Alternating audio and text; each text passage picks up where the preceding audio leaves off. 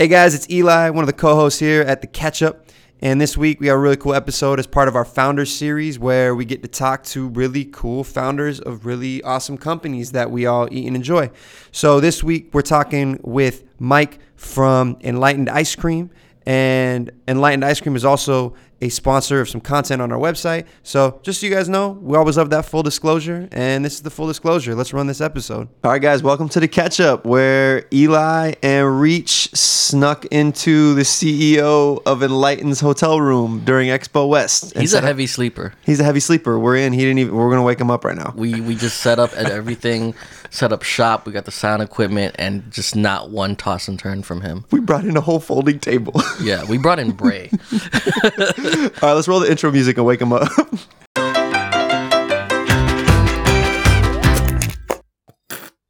All right, guys, welcome back to The Catch-Up. This is one of my favorite episodes that we do because it's our Founders series. And today we are joined with Michael Shoritz. He's been on the Forbes 30 under 30. He's the founder and CEO of Enlightened, and they make one of the fastest selling ice cream pints in the country. You've seen their products in over 10,000 stores around the United States of America. What's up, Mike? Welcome to The Catch-Up. Thanks, guys. Thanks for having me. Was that a good intro? Great intro. Okay. We didn't wake you up too bad, did we? No, I'm a deep sleeper. Get my beauty rest. Yeah, you are a deep sleeper. There's still actually somebody over there. Let's keep it down a little bit. Oh, yeah, okay. We're literally in one room of a hotel in Anaheim because it's Expo West. This is the best time to talk to Michael. Well, congratulations on Enlightened, man. Thank you. Congratulations. Thanks so much. Were you a healthy kid? No, I was not a healthy kid. You weren't a healthy kid? No, I love my Sweets and Snacks, which is another show, by the way. There's another show called Sweets and Snacks. Is it a podcast or is it? No. It's a food show, like a exhibition trade show. It's a great show. Oh, like a trade show. This is all healthy stuff. There's another trade show called Sweets and Snacks. It's in Chicago every year. That's where we need to be. That's where you need to be. And do you guys present at that? We do. I don't really know why we're there. It's like M&M's, Mars, Reese's, and us. Well, before we get into your history. Tell us, Enlightened it kind of fits at that show, I feel, more than Expo West because you guys created this ice cream pint and ice cream in general that isn't necessarily what you would expect from a healthy pint. Sure. It tastes delicious. It's kind of full flavored. Yeah. That's the idea. Yeah. We want to really be the Willy Wonka of healthy snacking. So when we think about creating items, the first thing we really think about is taste, not nutrition. It has to taste great, or else who cares? Willy Wonka. I mean, that's a pretty impressive self-claim. Do you guys just, when you say taste comes first, how is the process developing for the flavors when you still got to keep locale in mind? Yeah, it's a lot of research, which really means just tasting the best products out there without nutrition in mind, finding the best flavors, and then saying, how can we do this and still kind of maintain our integrity around our nutritional label? So it's kind of like reverse engineering it, where you start off unhealthy. You whittle it down till it gets healthy. Whittle it down till it gets healthy while maintaining that flavor, as much of it as we possibly can. That's super interesting. Yeah. That's nuts. So founder to founder, I'm really curious about the early days of Enlightened. So, first of all, you're from New York. Yeah. Okay. Born and raised. And then, so what was childhood like? Childhood was I go to school.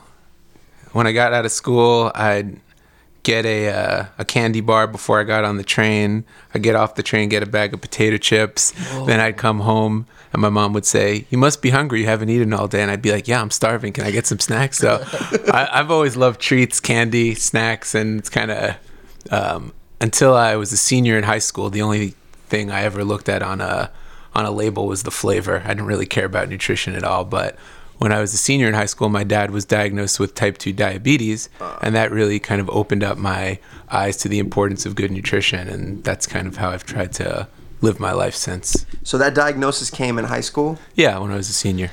So what was your path before that? What were you planning to do growing up as a senior in high school? Did you want to go to college? What happened? Yeah, I wanted to go to college. I had no clue what I wanted to do. Mm-hmm. Just kind of get by. I would say it was a little directionless. What were you into though? I was into theater. I liked playing basketball. I wasn't very good, but it didn't stop me. Me too. Let's go. Let's go. Yeah, I didn't attend as many classes in my senior year as I should have. I spent more time playing. For the usual. Yeah, I was playing basketball. But yeah, my dad's diagnosis just got me really interested in health and trying to live a healthier lifestyle.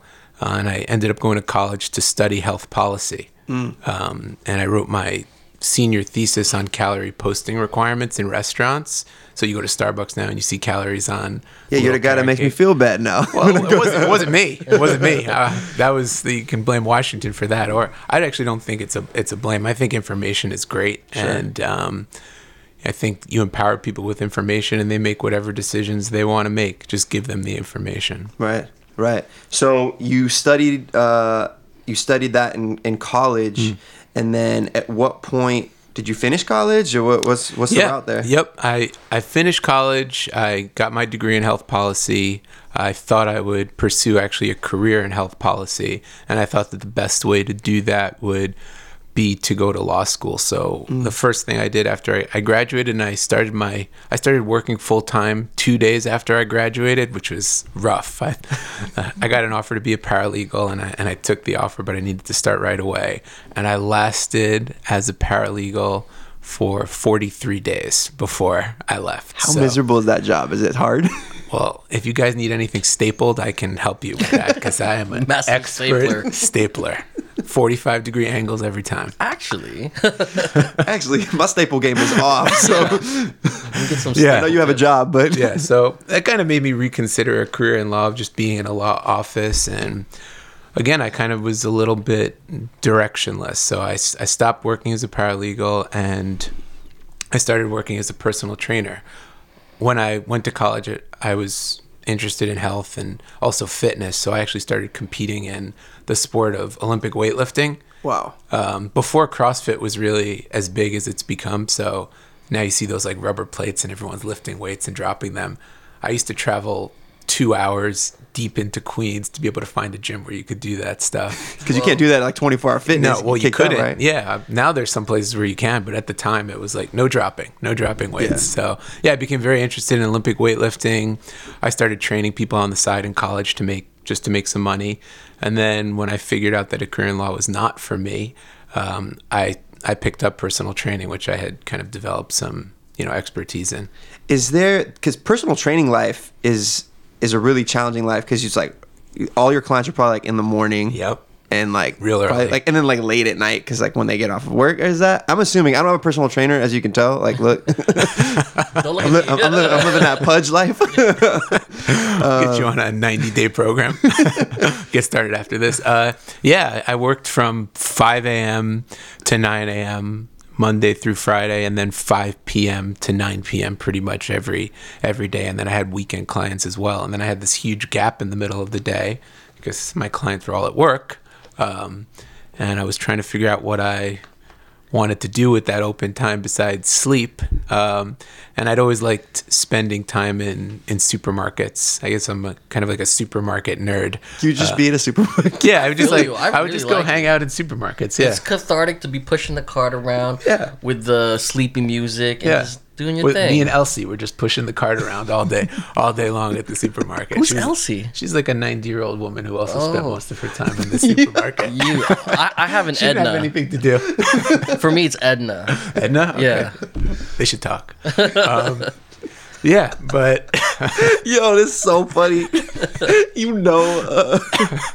Okay, this is it's great. Supermarket times, am I right? Yeah. Yeah, so I'd spend this time in the supermarket, and my clients would simultaneously be asking me for healthier options. And one of the most frequent things they'd ask me about was ice cream.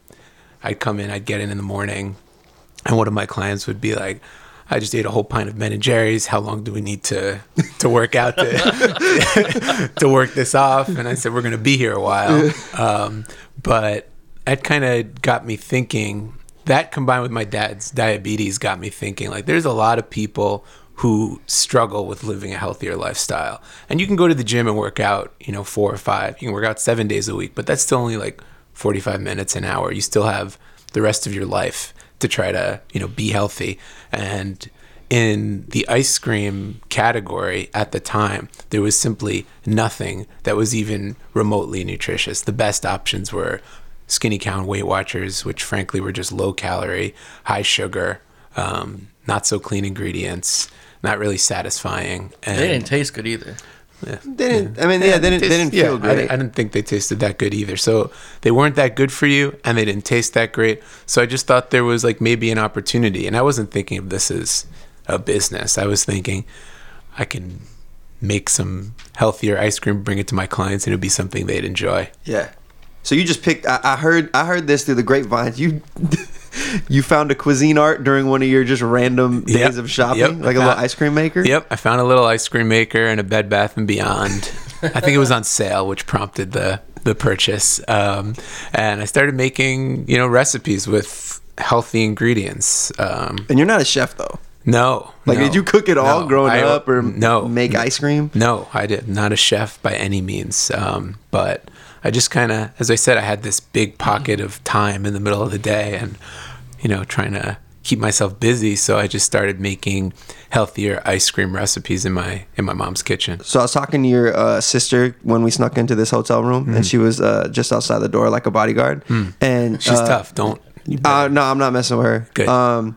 But she mentioned the first couple flavors. She was kind of like the guinea pig. She had to try them. And she said they were awful. Thanks, Lily. Thanks. She said they were real bad. She always she tells it straight. Yeah, they were not very good. They were pretty bad. Yeah, no. I would be like, but they're so healthy, and they'd be like, we don't care. My family was like, we don't care.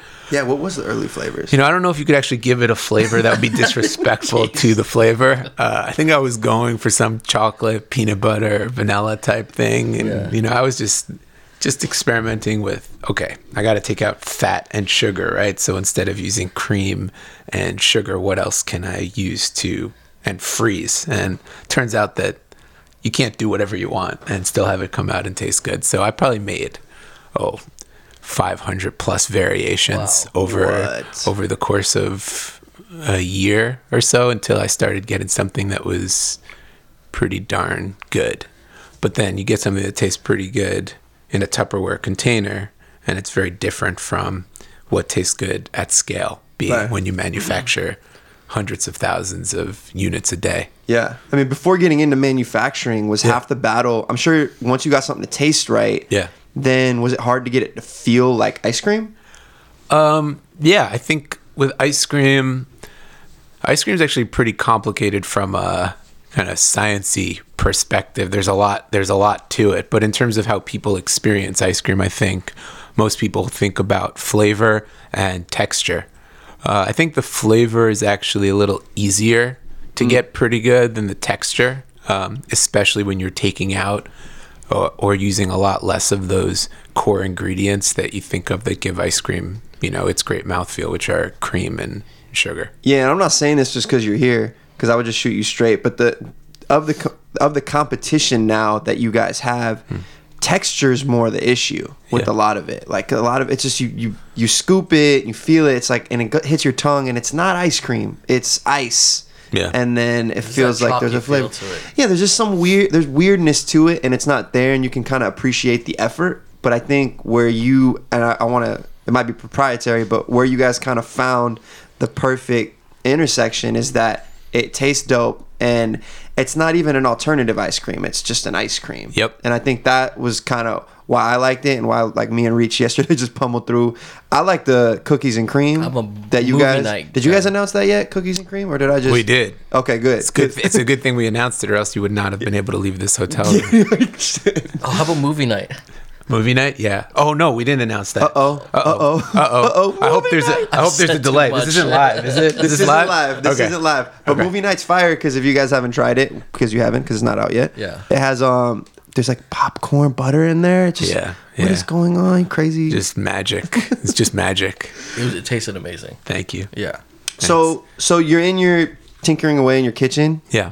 And you're making these, like, who's guinea pigging this stuff? Are you still living with your folks at this time? Still living with my folks, family, some friends, my clients, my poor clients had to taste all these terrible recipes at like 5:50 a.m. It's like, try this bad ice cream. But, you know, over time we got it a whole lot better. And then my clients really started to like it. And, you know, especially I think in the summer, they're like, can you bring in some more? Can you make a couple more Tupperware containers and bring them in? Because our ice cream has a lot of protein, very little sugar.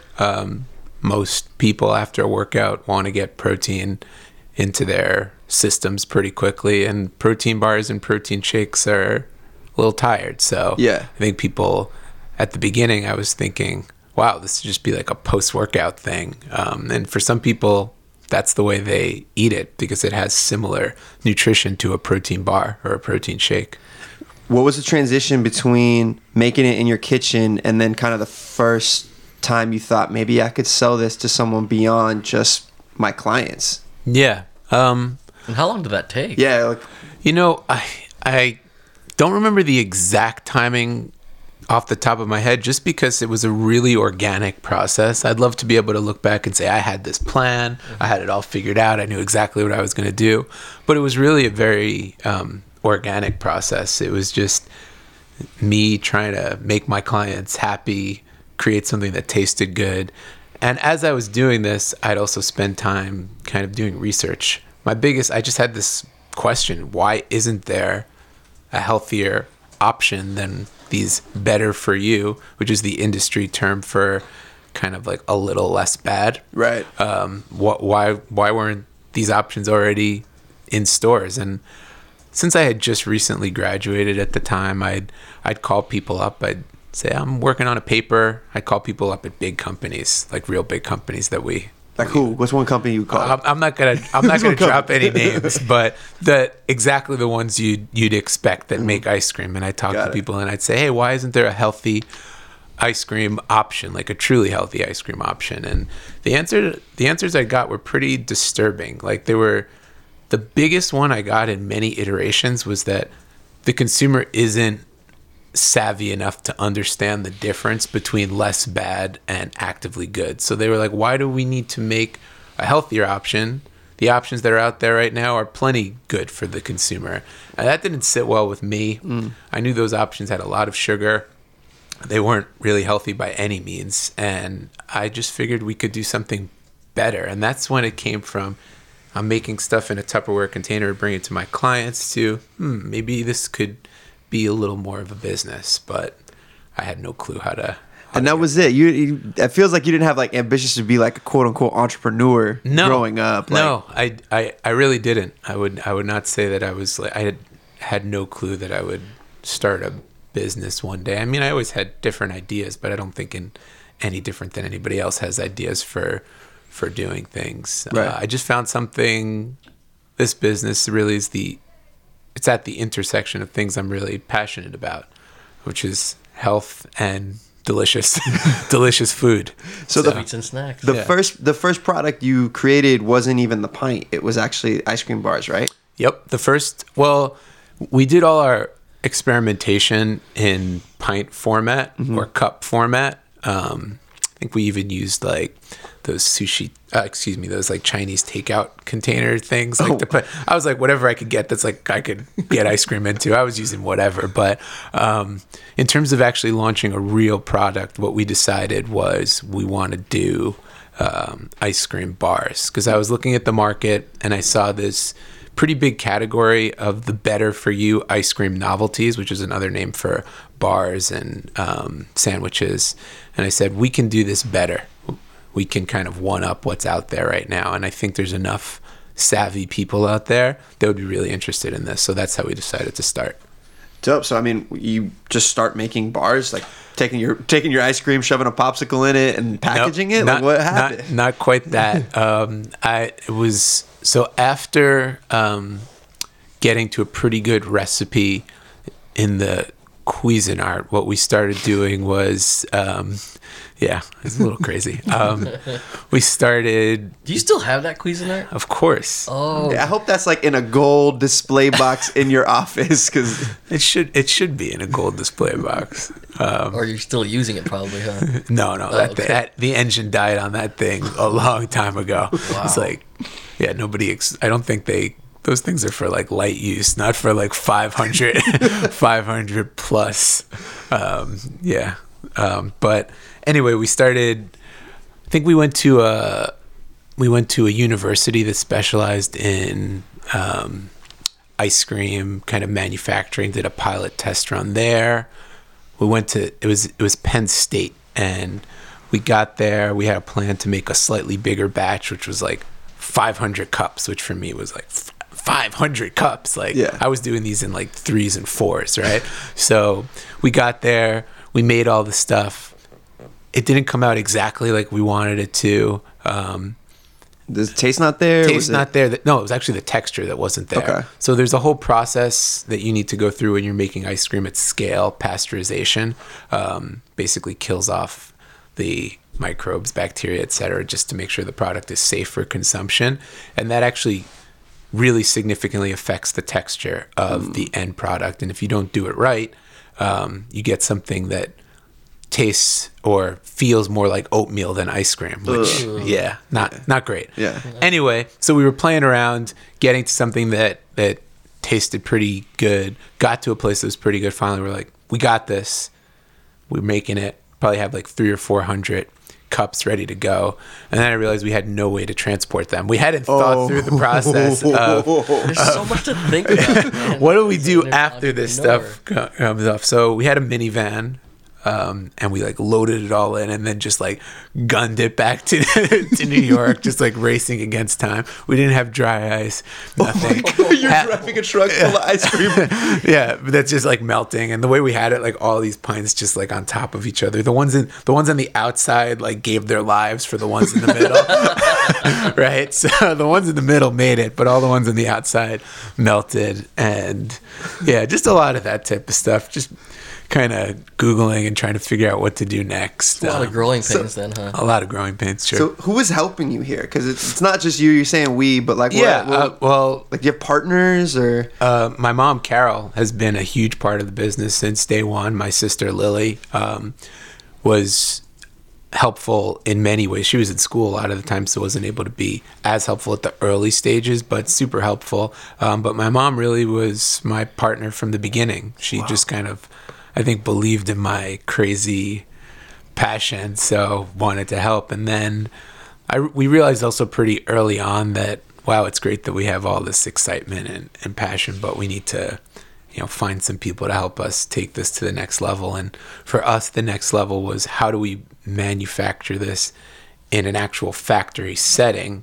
right, where we could distribute this and don't have to put things in our minivan. Right. And then, it's a little different, I think, than a lot of other food and beverage, because, beverages, for example, snacks, you can throw those in the back of your car and actually build a pretty good business just doing it yourself. Ice cream, distribution, logistics is just a huge pain unless you have the infrastructure, which is frozen warehouses that are -20, frozen trucks that are -20, it's a different ball game. Were people telling you that this is damn near impossible? Because I can imagine that's why there isn't a ton, at least back then, like a ton of just, I'm going to just create an ice cream company, because it's so hard. There's so many moving pieces. Like you said, you can't just create a bunch of packages that you stop and just you house them in your cupboards until they're ready to sell. Like, no, most people, when we get a shipment of ice cream, even from you guys or wherever we're ordering, like, we don't have enough freezer space. The average person doesn't have it. Yep. No doubt. I think when I told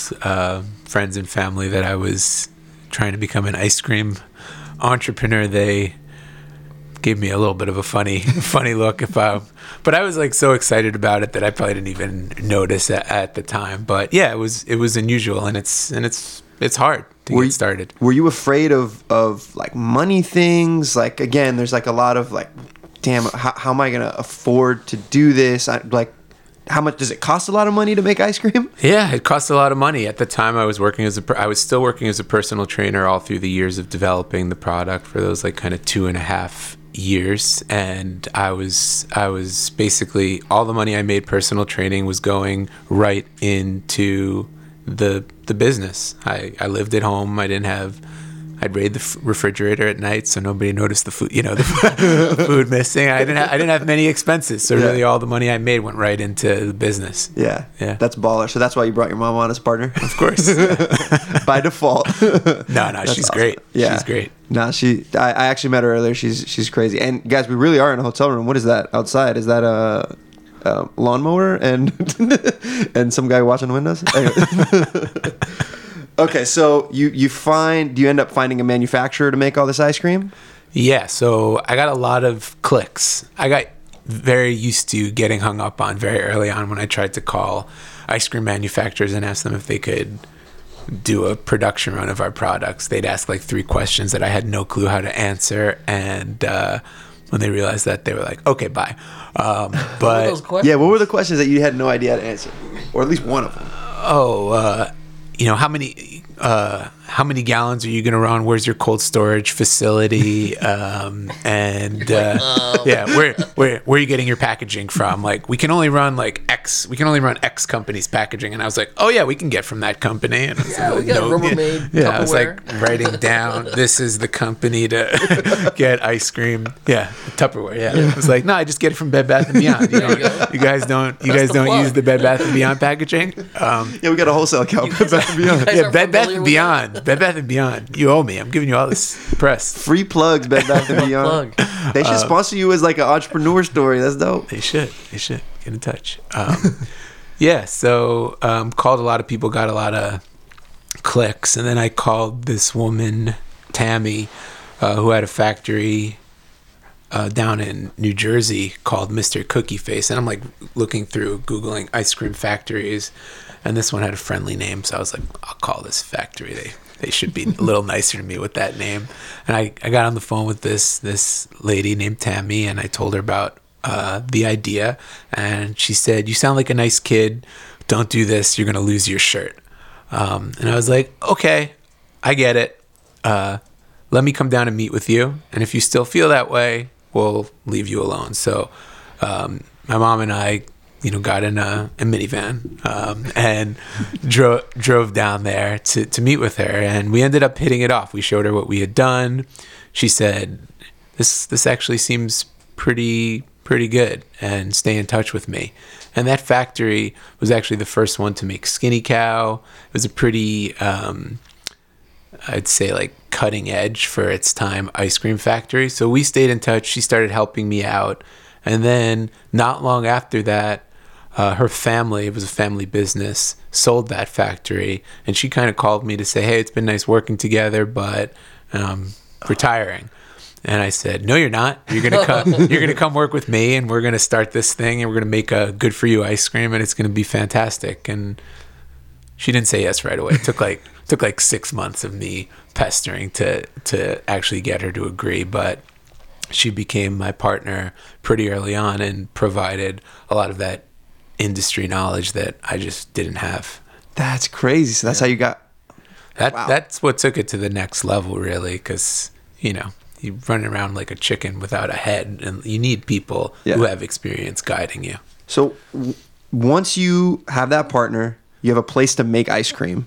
That's right. You need a place to sell it. So I'm assuming you were selling online. What were you doing?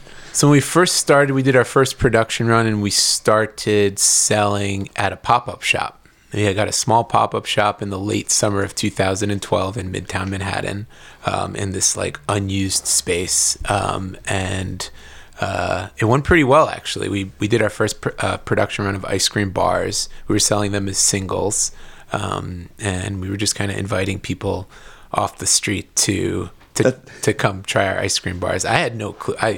I don't know if I still have a clue, but I definitely then had no clue about targeted marketing. Like that, my idea of marketing was just like grabbing people off the street and being like, come on now, come on, come try this, come try this new thing. We printed a bunch of signs, chose the name Enlightened, and just started selling these ice cream bars in Midtown Manhattan. And the response was actually really good. People really liked them. Sometimes we had like lines out the door.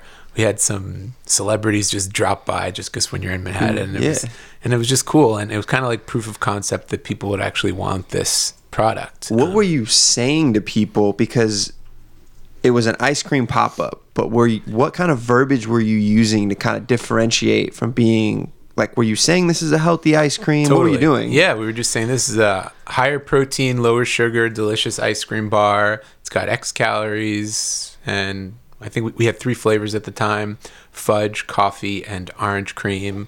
Come in and try one. I think we sold them for $3, or if Facebook like, you'd get one for free. So our first like our first 5,000 likes were for free ice cream bars. But then at some point we decided that's not going to work. We need to actually go back to selling. Yeah, that's not a good model. It's not a good model. Like for ice cream bar.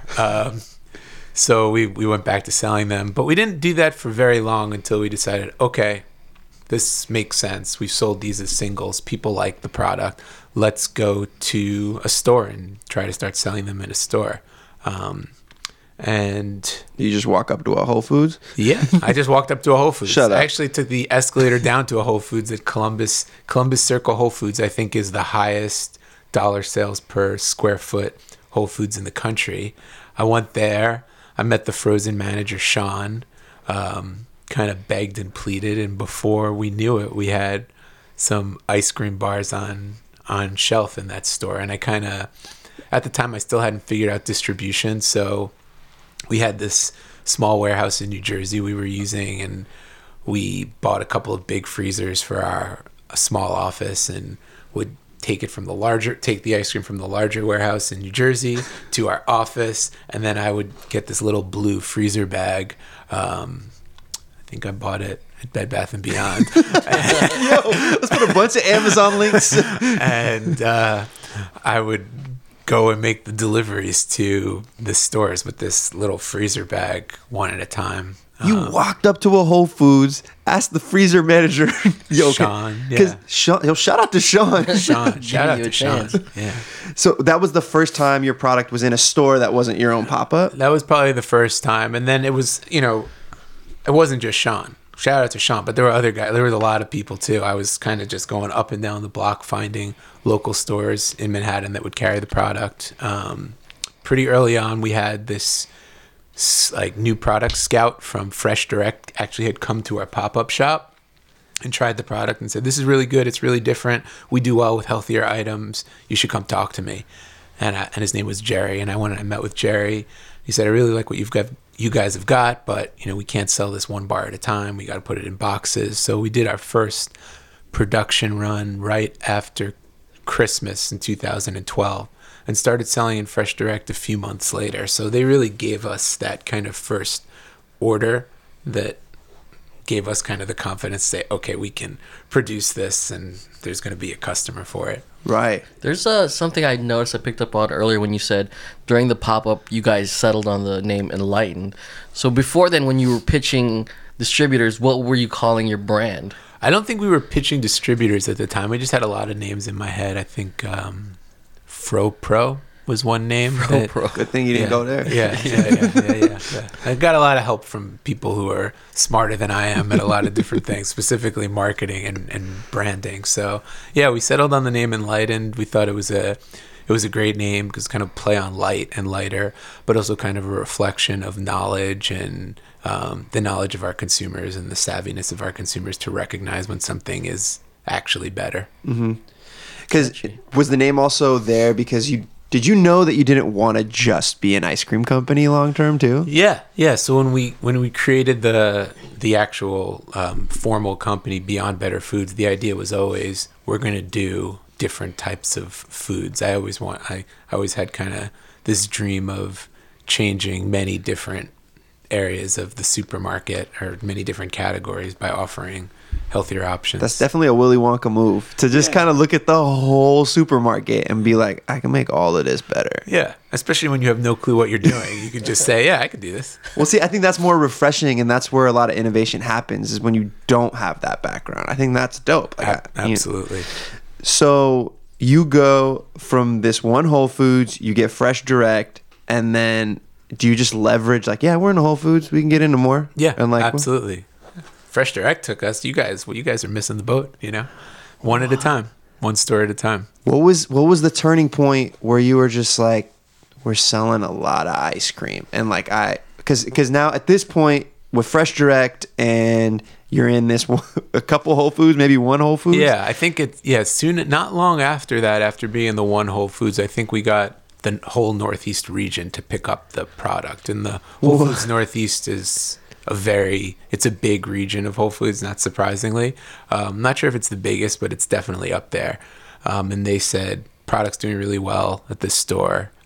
We want to bring it in across the whole region, all of our stores. I can't remember if it was like 30 or 40, but it was a significant number of Whole Foods stores. Is the company still you and your mom at this point? Like who and Tammy? Who else? And Tammy, yeah. So we've grown a lot. We have about 50 people now. We've got an incredible team. That's actually probably, aside from the product, that's the thing that excites me the most. We've really grown this team with just great people who are passionate about our brand and what we do and just doing great work.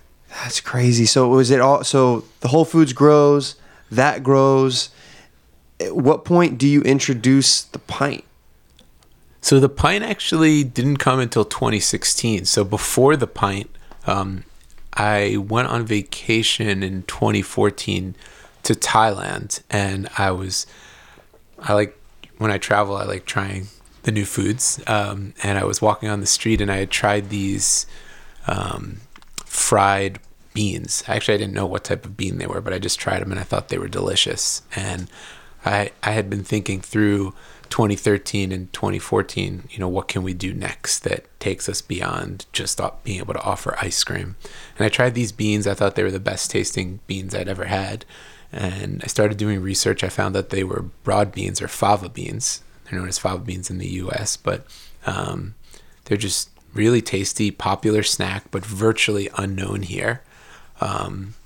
Typically deep fried, but a bean has a lot of great nutrition on its own before you deep fry it.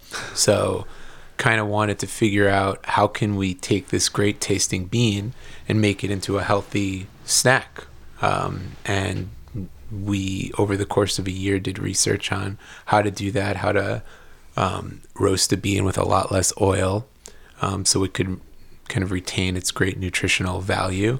And we launched that line in 2015, our roasted broad bean snack line. So at that point, we had both an option for people who wanted sweet and creamy, and then an option for people who wanted savory and crunchy snacks. So you get that, you're giving it to, so did you drop all your clients at this point? Are you still a personal trainer? I was not personal training anymore. I had to wean off the personal training pretty quickly once things started getting going. But I still miss it sometimes. Personal training is a lot of fun, especially when you have great clients, because you get to really help people with their health goals and see the results very quickly. And I kind of see this business in some ways as a magnification of that. It just allows me to help a lot more people at one time with their health goals. That's dope. Yeah. That's crazy. Okay. So, but the pint feels like, I just got to get the pint because people know you for the bars. Yep. But correct me if I'm wrong. It's the pint that really became like next a household level. Like my mom knows about Enlightened Pints, and my mom, like, she's a fob, she's great, I love her, but like the fact that she like knows Enlightened, and when I go to her house, it's like in her freezer drawer. I'm just like, what? This is everywhere now. So what? That has to be talked about, because there's something, Reach and I were talking about this, the pint has an emotional connection, I feel, that like ice cream bars don't have. Yep. Like totally. That's kind of the big differentiator. Once you find out, back in the day, you'd eat ice cream pint and there's so much emotion and reflection that goes into it. Yeah. And some of it's positive, some of it's negative. There's a stigma to pints, Yeah. When people finish off pints, it's like you're either going through a breakup, or you're just not feeling well, or you just need to treat yourself because you're not in a good situation, Sure. I think people eat pints when they're sad. I think they eat them when they're happy. I think they eat them when they're bored. Ice cream pints definitely have a cultural kind of status, and digging into a pint, pulling it out of the freezer and eating some or all of it is, I think, when people think about the ice cream experience, they typically think about that. So the decision to launch ice cream pints for us became pretty clear as we started to gain traction with our ice cream bars. As I said, all through the research process, we had always done pint format, but when we tried to break into supermarkets, we looked at what was already there, right? Because we knew we were innovating by creating a healthier product, but we wanted to go to a place where there was a precedent, and there was a precedent for better for you ice cream bars. So let's just take that to the next step and make good for you ice cream bars. We started to gain traction with that, and then it became clear that we could also do ice cream pints. How important was it for, like, there's competitors in the space, mm-hmm. and there are other options there, but they were all like gaining this traction too. How important was that? That probably helped, right? And like helping tons. Yeah, there's no doubt. I mean, there's a lot of different players out there: Arctic Zero, Halo Top, Breyers now. Tons of different options in the healthier ice cream pint space, and I think that's been great for the category. Yeah, it's kind of hard, I think, to do it alone. And yeah, I think that those other options, people want choice at the end of the day. No right. one likes feeling like if they want to buy something, they only have one option. So I think that played a huge role. Do you feel, I've been so curious about this, do you think there's a time in the near future where people, because right now Enlightened would be kind of categorized as like an alternative. Do you think there's a time where it's more the mainstay as opposed to the alternative? Because especially seeing like the big boys like Dreyers trying to come out with a pint like yours, and they're like late to the game on it, right? Yep. But you guys are already like the second fastest selling pint in the country. Is that going to be more the mainstay? Because if your pint tastes as good as a full flavored ice cream over time, is it just like, why would I go to the one that's like going to kind of pummel me with their nutrition? Sure. Like, yeah, I think the trends are on our side. I think more and more people are concerned with their sugar intake, their calorie intake, eating cleaner ingredients, but really the nutrition is, I think, the biggest one. I don't think science is going to change on sugar anytime soon, and I think people realize that they need to eat as little of it as they can in general. So the fact that we make an option that has so much less sugar, like 70 to 90% less sugar than some of the other options out there, I think will make our products and products like ours pretty much ubiquitous. So I think there'll always be a place for full fat and full sugar ice cream. I don't think that's going away, but I think there's a whole nother category of health conscious consumers that might want to eat ice cream more regularly, mm-hmm. and hadn't been doing so, that now have an option that, hey, it's okay to have a serving or two, or even a pint of ice cream every day. Have you? Oh, sorry, Rich. Go ahead. No, I was just like, I like the prospect of having a pint per day, and not worrying about the consequences of it. Sure. I mean, our products have between 240 and 400 calories for an entire pint, 60 to 100 calories per serving, 3 to 6 grams of sugar per serving, 6 to 8 grams of protein. It's really It's a well-built product that can fit in most any diet. So that's what we try to do. I'm curious your take. This is a food news podcast, and this is like Expo West week. We've been covering a lot of, have you heard of like Impossible Foods? Sure. And Beyond Meat. So they make these really, really awesome kind of meat alternative burger patties, is what I know them for. And they both these companies, Beyond Meat and Impossible Foods, kind of have different routes to the market. Where one, I think Impossible Foods chooses to, they don't sell in stores yet. Mm. They pick dope restaurants with dope chefs, and they get to create a burger that's vegan. But so the first taste you get is a chef-driven version of that. I think it's interesting to see how you guys first started as a pop-up shop, and then now you sell to stores, and that's the main business. Yeah. Do you guys ever see yourself going back to like having ice cream stores and making it accessible like that? Yeah, I think about it a lot. I think at the end of the day, I think it goes back to the trends, right? As people want to eat healthier, you need to meet them where they are. And I think just as much as people want to go to a supermarket and load up their freezer with better options, I think when they're out and about and they just get that craving, they also want to be able to find something that won't break the sugar bank. I'm saying, how dope would it be if you're like at Red Robin, right, or some place like that, sure, and you just ate and you want a sundae? Like, why wouldn't Enlightened just be on that menu as opposed to whatever other ice? You know what I mean? Like, I can have a dope sundae after. Or go to Cold Stone and have the Enlightened version, or Enlightened option. Sure, let's throw some into the universe. Where who's going to be the first Enlightened restaurant collab nationwide? Taking orders right now. Hey, shout it out. Yeah, I think it's a great idea, and I think it's definitely going to happen. It's something that we've looked at and we're actively exploring. That's dope. That's dope.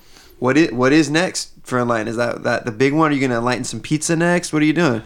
Well, we just launched these healthier marshmallow treats, enlightened marshmallow treats. So it's like a Rice Krispie type item that has half the sugar of a regular Rice Krispie treat, and typical Rice Krispie treats don't have any protein. They have about 15 grams of protein per. So it's not so much for the delivery of protein, but more for satisfaction. What protein and fiber, which it also has a bunch of fiber in it, do is they provide satisfaction. What's the marshmallow? Isn't marshmallow like kind of a hard thing to make healthy? How'd you do that?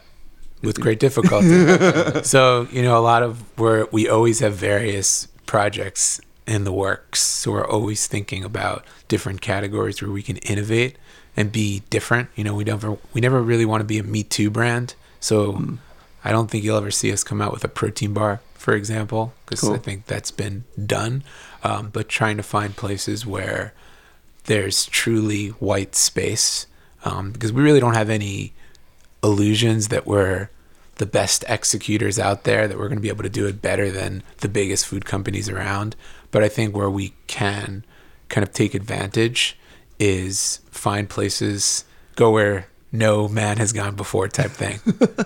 Do you in the future, do you see kind of Enlightened being bought by Unilever, or do you want to be them? And then, you know what I mean? Like, have the product line that is them. I'd like to be them. I'd like to be able to, that's a lofty goal. Truthfully, I'd like to just be able to continue to offer great tasting, affordable, healthy options to as many people as possible in as many categories as possible. And we're just having a ton of fun doing it.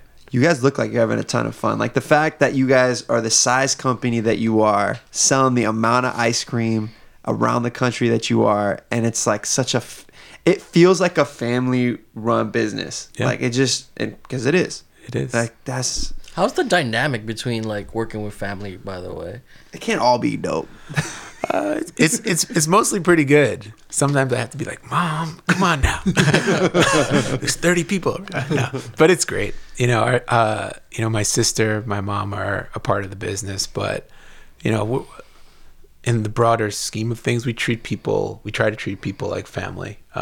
Try to treat people like a really tight-knit team. And we just got great people. We've been so fortunate to have so many good people join the team.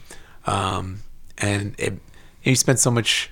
I think people probably spend more time with the people they work with than their friends and their family. So finding people that are awesome to be able to work with is kind of key, I think, to having a happy life.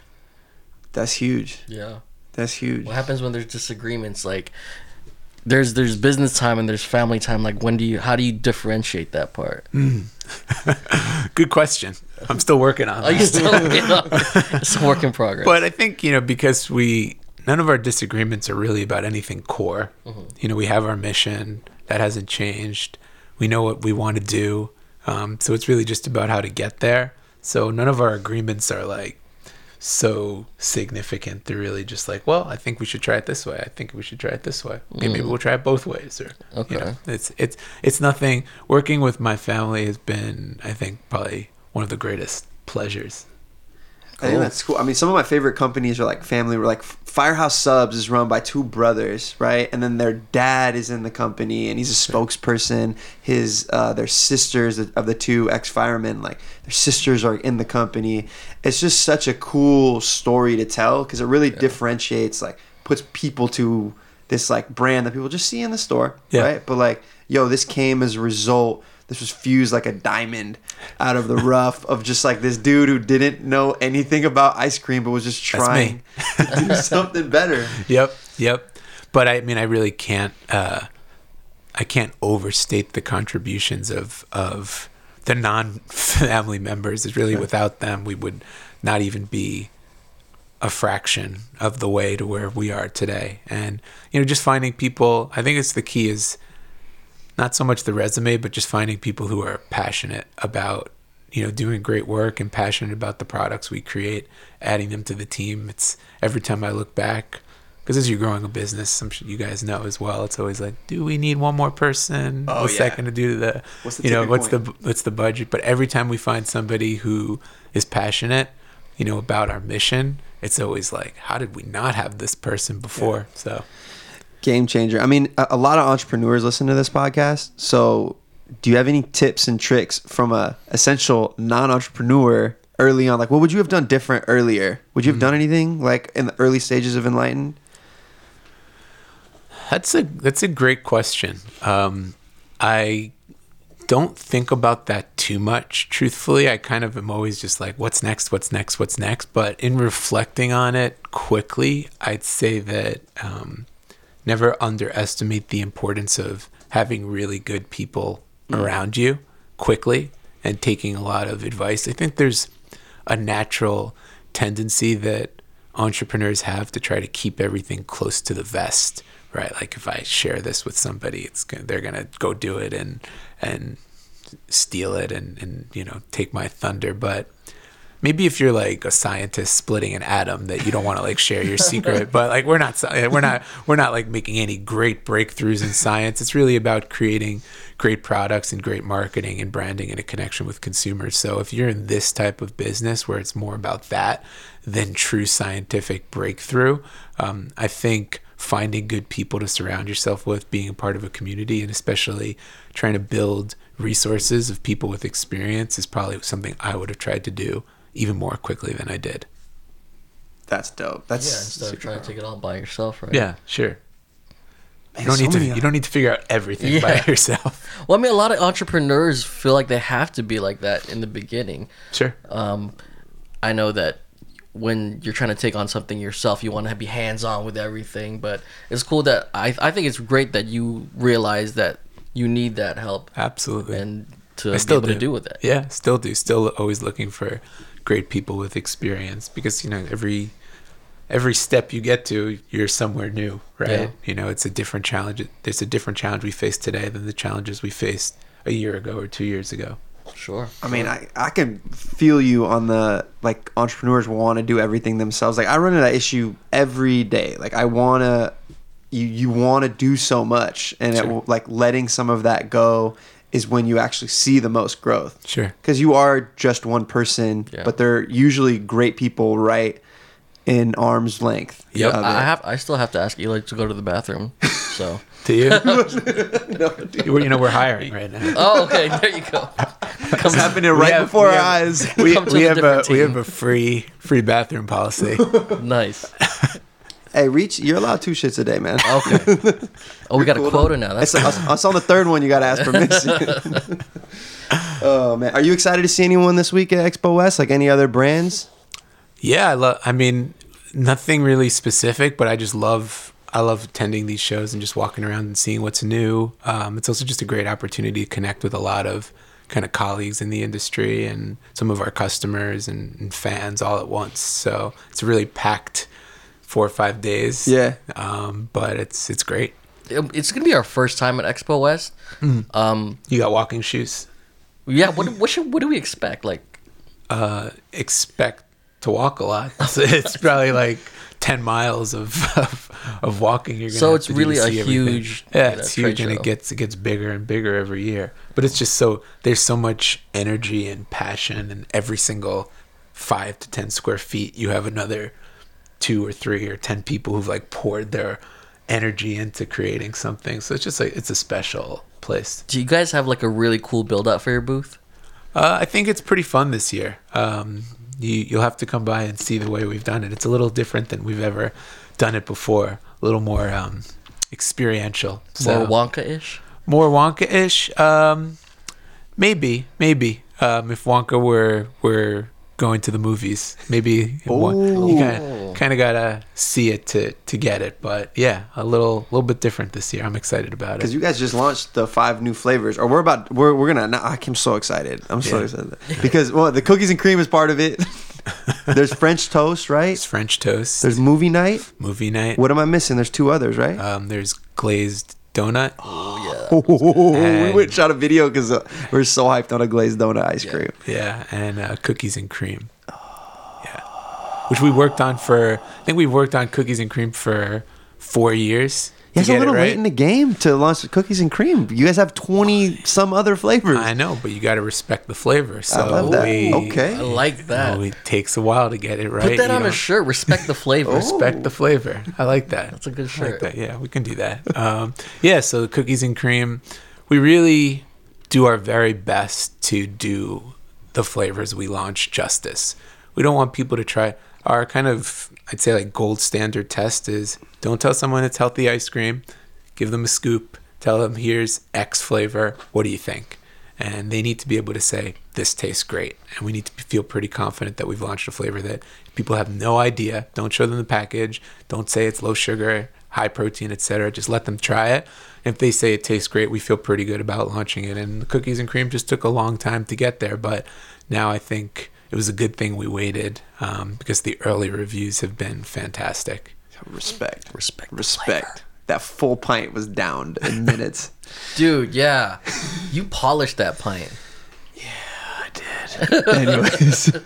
I feel good about this podcast. I feel great about it. You feel good about it? I feel great about it. That's what's up. You guys are the podcast pros. That's what's up. I feel good. No, you're a pro because you went from a dead sleep right into this interview. So I'm going back to sleep right after this. So. Okay. Well, thank you for the time, man. Thank you for letting us crash your hotel room. Thank you, Michael. Thank you, guys. Thanks so much. Pleasure. Guys, follow Enlightened on everything. If you're going to Expo West, check them out. Try the new flavors. I recommend the glazed donut and the cookies and cream. I like the movie night. What's your favorite of the 5? S'mores. Oh, s'mores! I don't think I haven't tried that one yet. I don't think I've tried the s'mores yet. Is that gonna be at the booth? That'll be at the booth. Okay, come through the booth. One just for you. Hey, I'm so hyped for Expo West now. Oh man! All right, guys, thank you so much for listening. This has been a Founder Series version of the Catch Up. Thank you, Reach. Thank you, Michael. Let's get it. Thank you, everybody. Thanks. We'll be on our way. We'll pack up and everything. When do you check out? You're here for the whole weekend, so we're good. I don't know. I'm not going to tell you. You guys are going to crash. Come back tonight. You're still hanging out here. This hotel's right next to Disneyland, so I'll take you up on it. I'll take that as an offer. Great. Anyway, this is the awkward outro I was telling you about. Oh, yeah. It is pretty awkward. It's just going to keep going. We're looking for it. Cool. All right. Thank you, Michael. Bye, guys.